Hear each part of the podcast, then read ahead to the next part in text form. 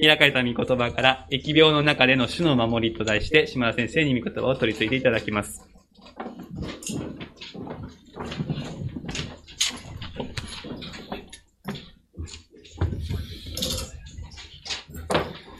改めて、えー、聖書同盟 シーエスケー の島田博隆です、えー。聖書同盟の聖書通読運動、そして シーエスケー、えー、中学生聖書クラブの略ですけれども、その青少年伝道運動ですね。それと、この働きを国際協力の中で、選挙協力の中で進めようという、そういうことをしています。えー、その部分で、えー、皆さんには、えー、また、原先生には、えー、国際キャンプ委員会の委員長としてのお働きをしてくださっています。心から働きを共にしてくださっていることを感謝申し上げます。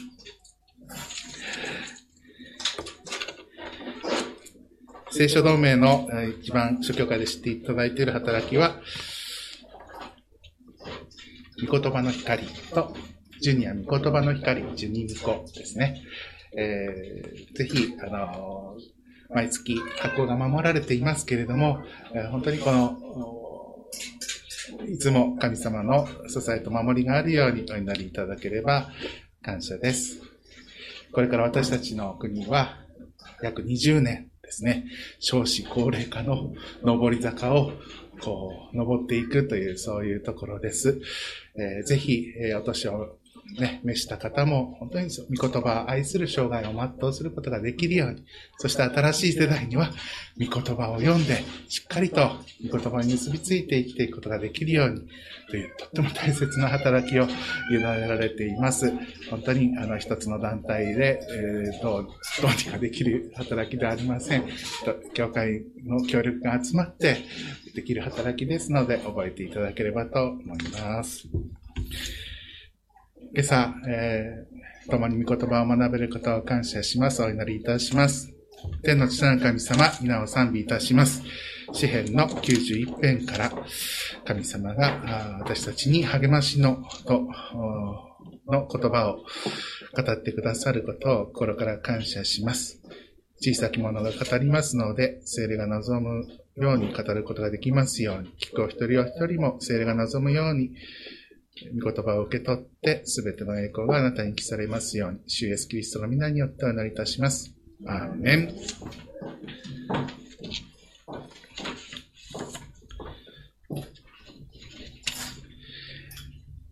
えー、皆さんにまずお伝えしたいのは、えー、コロナ禍にある私たちですけれども、神様はこの状況をよく知っておられるという、そういうことです。えー、そして今日開いた詩編は、えー、疫病という言葉が、えー、最も多く語られている、そういう聖書箇所の一つですね。えー、その他さんじゅうはち編、ななじゅうはち編にもありますけれども、さんかいにわたって疫病という言葉が語られているのがきゅうじゅういち編です。えー、さん節とろく節とじゅっ節にございます。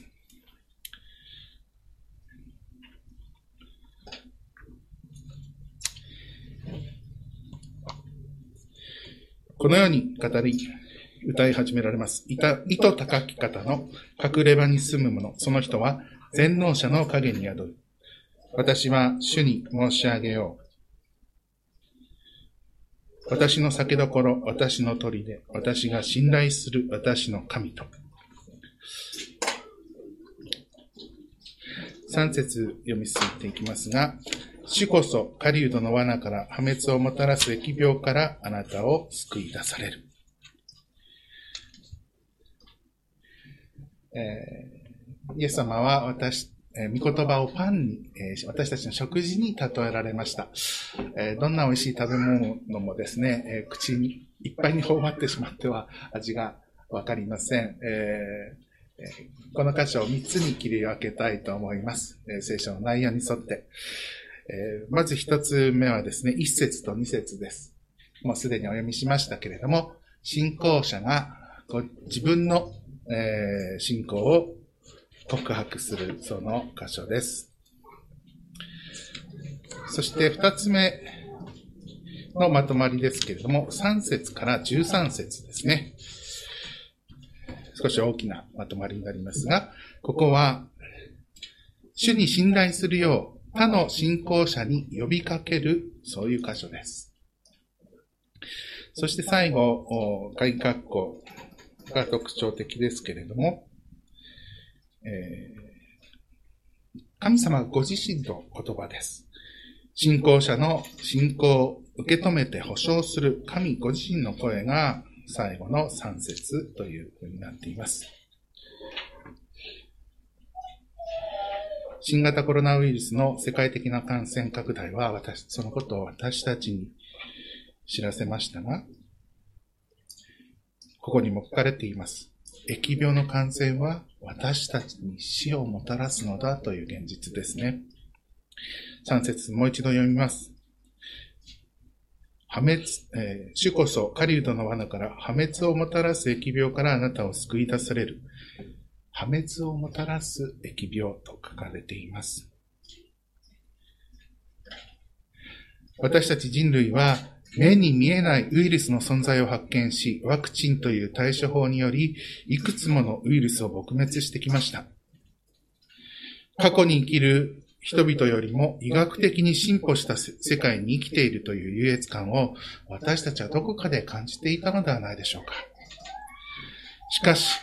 全く新しいウイルスの前では何も違うところのない死の恐れの中に置かれると、そういう経験をしています。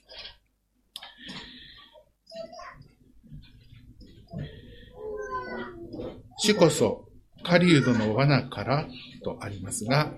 ここの狩人は、ある聖書は鳥を取るものと詳しく訳します。よん節、主はご自分の羽であなたを覆い、あなたはその翼の下に身を避ける。主の真実は大立て、また鳥でとあります。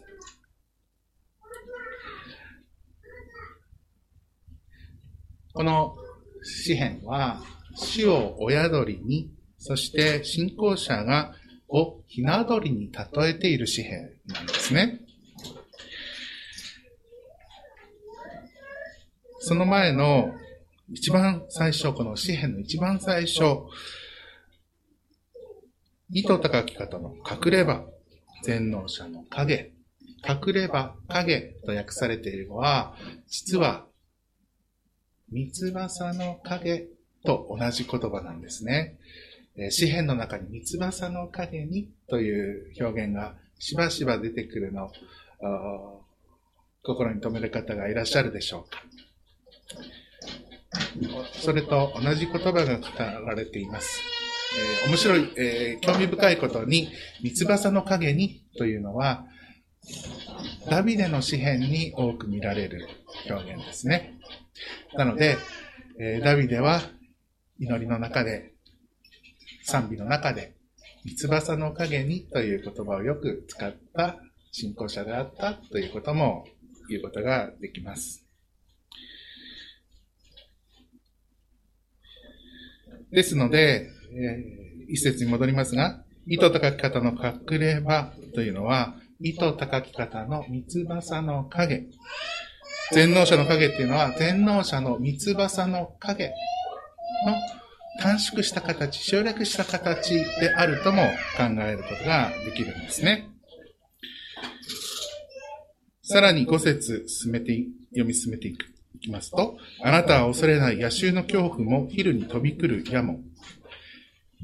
ここに矢というものがありますが、この矢が鳥を狙う弓矢の矢であるならば、いち節からご節までが、この主が親鳥であって、私たちが、信仰者がひな鳥であるという例えの範囲という、そういうことになります。鳥を捕獲する意志を持った者の罠にかかることは、鳥にとって確実な死を意味します。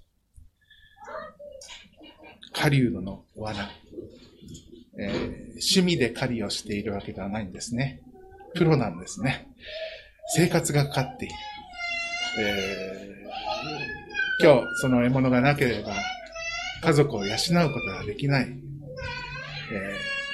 経験と勘のすべてを働かせて罠を仕掛けるのです。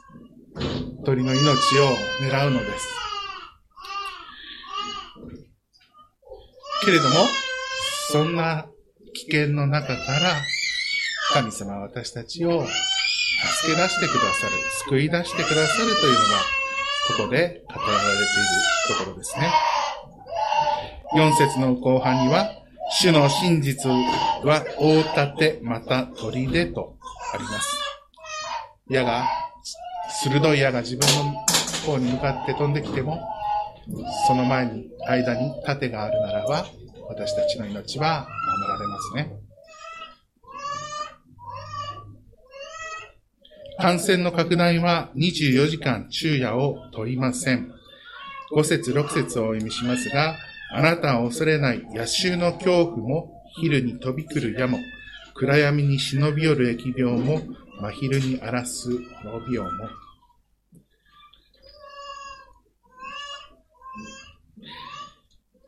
感染の拡大はにじゅうよじかん問いません、問いません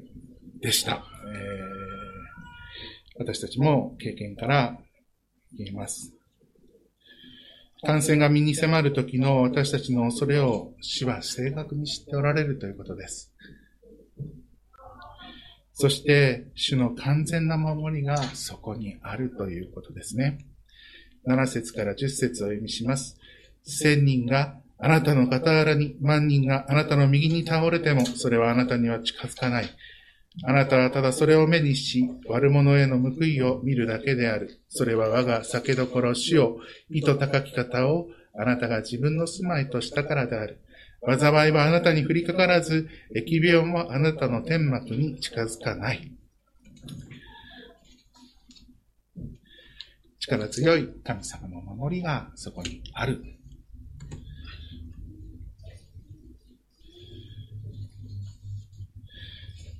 しかしですね、さらに読み進めて、じゅうご節まで行きますとですね、こういうふうに書かれています。彼が私を読み求めれば、私は彼に応える。私は苦しみの時に彼と共にいて、彼を救い、彼に誉れを与える。苦しみの時にという言葉があるんですね。ここまで語られてきたのは、私たちが感染に守られ、その苦しみから守られるっていうことではなかったでしょうか。けれども、じゅうご節に来ますと、苦しみの時にっていうんですね。どういうことでしょうか。聖書の語られていることに矛盾があるのでしょうか。このきゅうじゅういち編というこの小さな、まあ、比較的小さなまとまりの中に矛盾したことが語られているのでしょうか。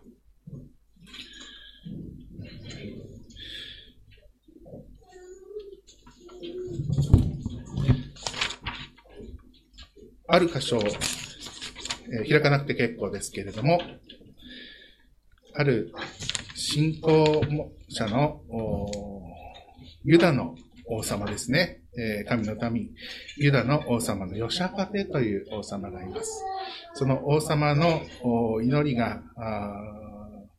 第二歴代史に書かれていますが、聞いていてください。もし裁きの剣、疫病、飢饉などの災いが私たちを襲うなら、私たちはこの宮の前、あなたの御前に立ちます。あなたの皆がこの宮にあるからです。そして私たちは苦難の中からあなたに叫びます。あなたは聞いてお救いくださいます。民を代表して、この民全体が苦境に陥るときに神様を助けてくださいという、そういうお祈りですね。その中に確かに、私は苦しみの時にと言われている言葉が、同じ言葉が使われているんです。苦難の中から叫びます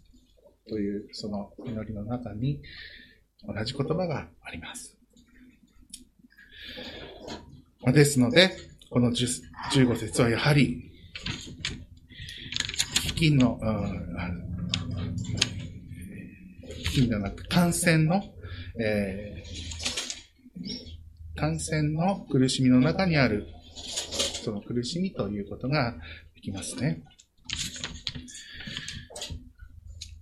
民の、神の民が単戦の苦しみを味わうことがあるというのが聖書の語ることですけれども、でも同時にそれは痛み、苦しみなどの感染した時の症状による苦しみだけではなく、それまでの生活の営みが困難になること、家族など愛するものを失うことなどを含めた苦しみですね。神様はその苦しみの一つ一つを分かっていてくださいます。そのような経験をするただ中で主は共にいてくださいます。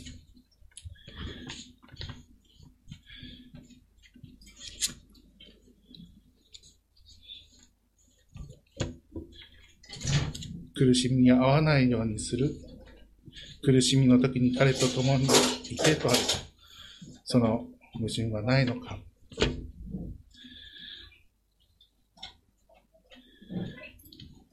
私たちの神は特別に信仰者の身を疫病の感染から守ることがおできになります。神様は歴史の中でそのことを出エジプトの時代になされました。杉越の出来事です。神様の御言葉に従って子羊の血を家の入り口に塗った家は災いを通り過ごす、過ごすことができました。杉越の出来事です。一方で、ある信仰者をどのように守られるかは、主の主権によることなのですね。信仰者が疫病に感染しないことを一律に保証しているというわけではありません。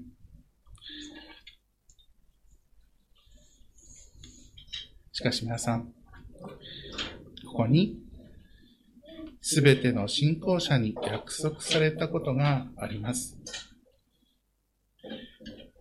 じゅうご節、じゅうろく節をお読みします。彼が私を呼び求めれば私に彼、私は彼に答える。私は苦しみの時に彼と共にいて、彼を救い、彼に誉れを与える。私は彼を常しえの命で満ち足らせ、私の救いを彼に見せる。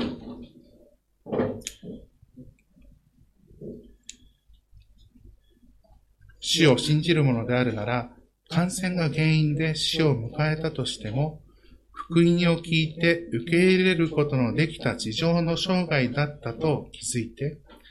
平安のうちに次の永遠の命を生きることになるんですね。この約束から漏れる信仰者は一人としていません。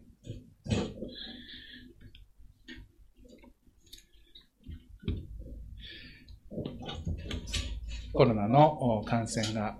私たちの日本の国では少し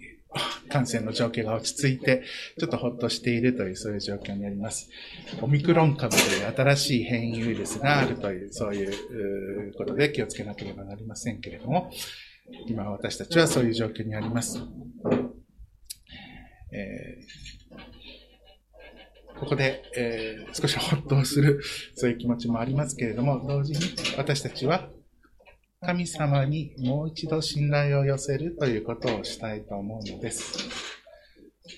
神様の翼のもとに身を避けるという、そういうことですね。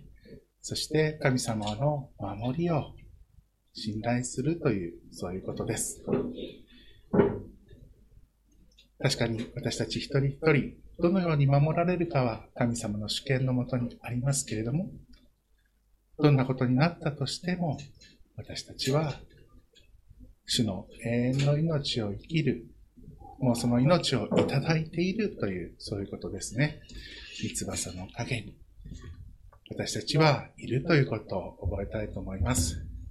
この中に、まだこのイエス様の十字架と復活を信じる、その宮沢を、救いの宮沢を信じる信仰に至っていない方もおられるでしょうか。えー今日は信仰者を守られるというそういう話だなと思われるかもしれませんが、この翼、イエス様の翼は、イエス様がこの地上に来られて以来、ずっと開かれています。今も開かれています。人の側で拒むことはあっても、神様の側からこの翼を閉じられたということは一度もありません。私たちすべての人を主は御翼のもとに招いておられるのです。お祈りいたしましょう。天の父なる神様、あなたの皆を心から賛美いたします。感染の拡大の中にありますけれども、神様は